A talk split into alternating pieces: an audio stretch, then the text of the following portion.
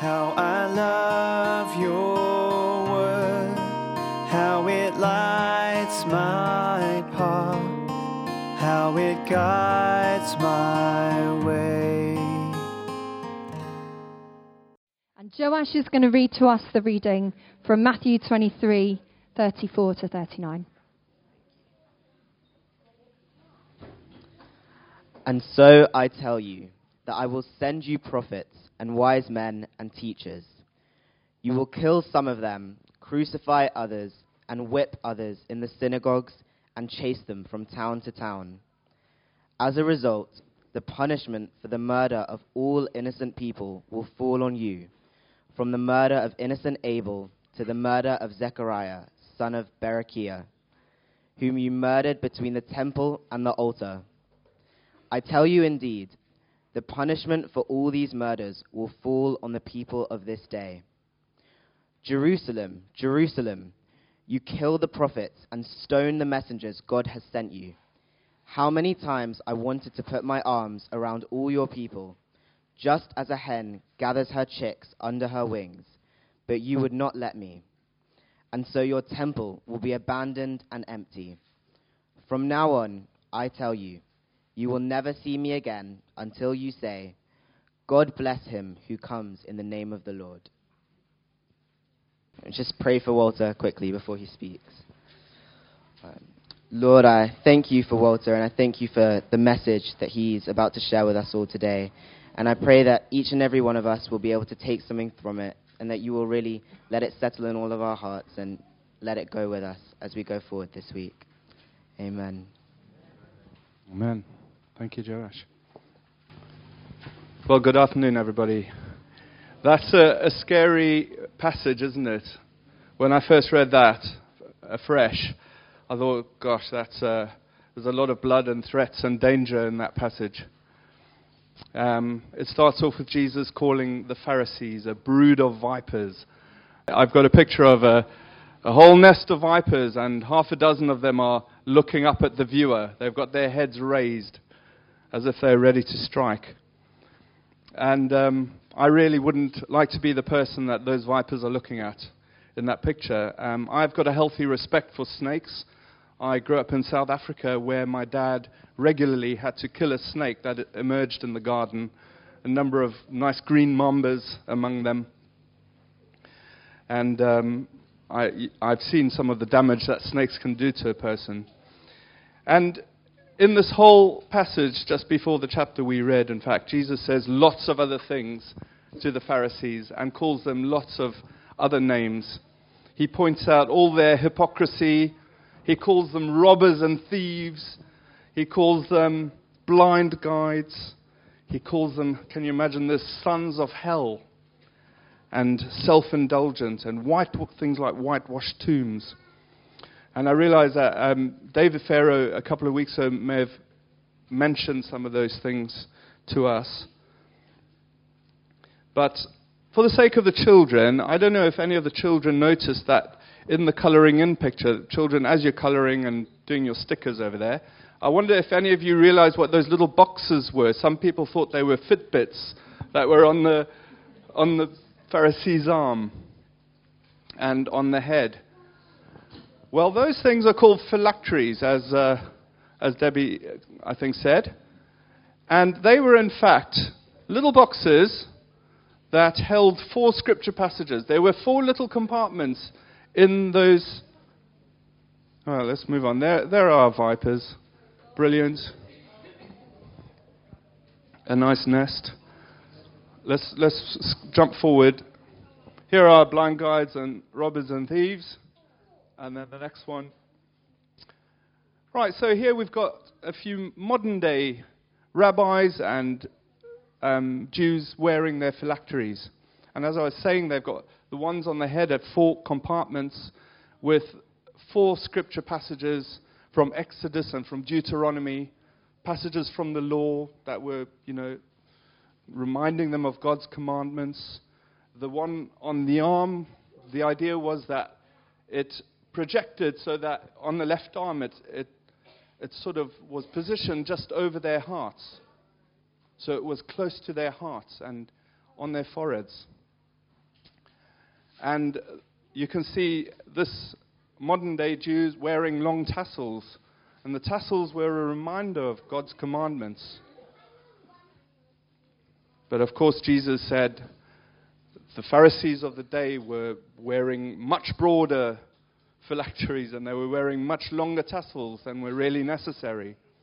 They were showing off, they were making a point about their, their piousness and their relig- religiosity. And so that's a little reminder about what Jesus thought about the Pharisees of that day. But in this passage, I don't know if any of you noticed it, there is another type of, of person that Jesus is talking about. And that is in verse 34, and I'll read it, read it to remind us. Um, Therefore, behold, I am sending you prophets and wise men and scribes. Some of them you will kill and crucify, and some of them you will scourge in your synagogues and persecute from city to city, so that upon you may fall the guilt of all the righteous blood on earth, from the blood of righteous Abel to the blood of Zechariah, the son of Berechiah, whom you murdered between the temple and the altar. And Jesus prophesies that some of these Pharisees would murder and persecute those that Jesus sends. And we only need to read the book of Acts to see how soon that happened after Jesus' ascension. The Jews began to terrorize the Christians, the early church, chase them from city to city, and as we can see here, some of them were martyred, like Stephen. And they were persecuted and crucified as well.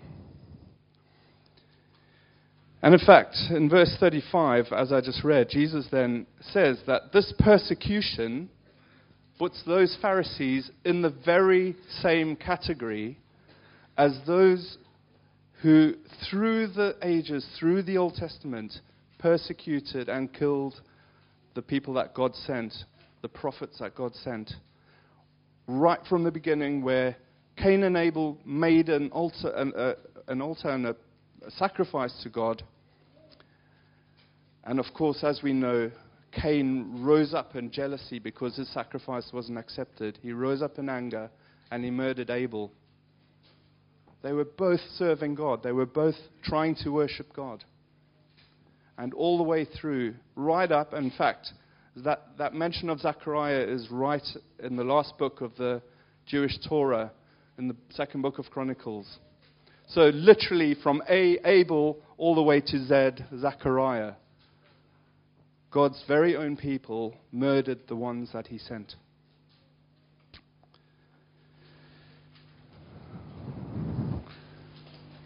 All the way to the last prophet in their book. And so these were people not killed by those outside of the Hebrew nation, but by God's very own people. And I don't want to say a whole lot more about that, but to ask ourselves which of these two groups do we belong to? The group of the Pharisees, those who murdered, or the group of those who are sent? And before we answer that question too quickly, I want to say this. Do you know that that word crucify has entered into modern day English? I don't know if any of you have heard that expression, the press crucified him. A football team might say, Our fans will crucify us if we don't win today. We all know, don't we, that we can break people down with our words. We can crucify and terrorize and tear people down with our words. And I sort of think that we are more often than not in a passive situation when we do that. We're more often than not being lazy and watching other people do something and criticizing them. And it reminded me of that program, Gogglebox. I don't watch it much, but I've seen a few clips from it. And it's, when you think about it, it's quite an interesting concept, isn't it? We are watching people who, in their sitting rooms, are watching programs that happen through the week. And we are simply watching them sit back on their sofas and criticize something. And aren't we doing the very same thing back to them?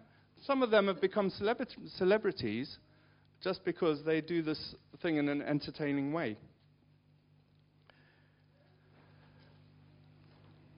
They're not really doing anything themselves, just being armchair critics. And we, in turn, become armchair critics of them.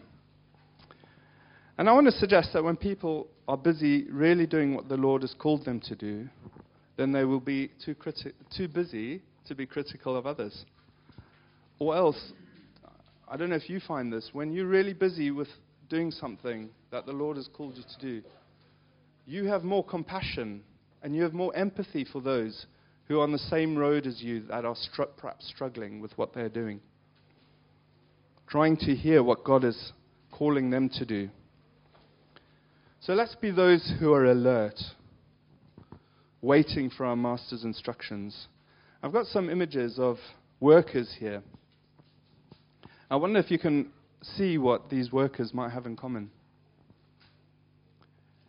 They're all workers that are taken from Jesus' parables.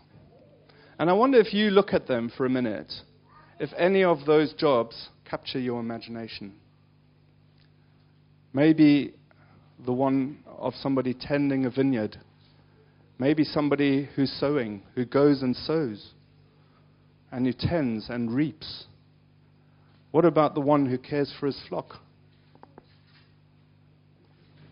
And the person who builds?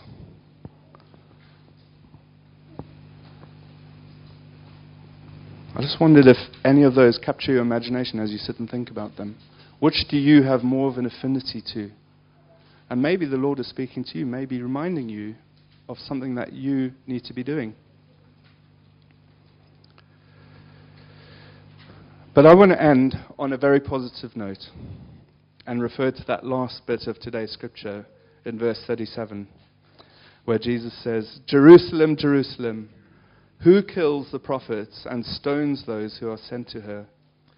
How often I wanted to gather your children together the way a hen gathers her chicks under her wings, and you were unwilling.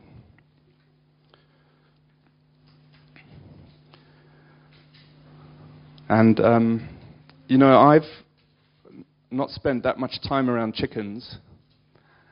And I thought, to really understand this, I need to see what happens when a mother hen looks after her chicks. So I went to YouTube.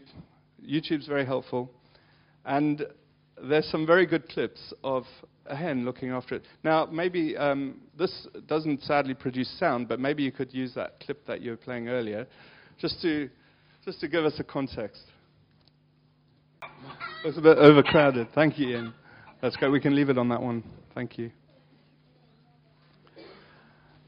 And this passage where Jesus talks about himself as a hen covering the chicks shows us that, that Jesus wasn't just wanting to condemn and judge the Pharisees and scribes, he was wanting them to repent.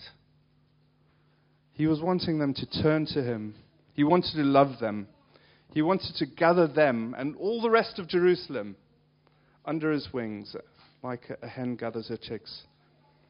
And that's the same for us. It doesn't matter where we've come from, it doesn't matter how hard our hearts have been in the past or how prickly we might be, nobody is excluded. Jesus wants to gather us together. Did you notice when we did that gathering of the, of the chicks earlier on?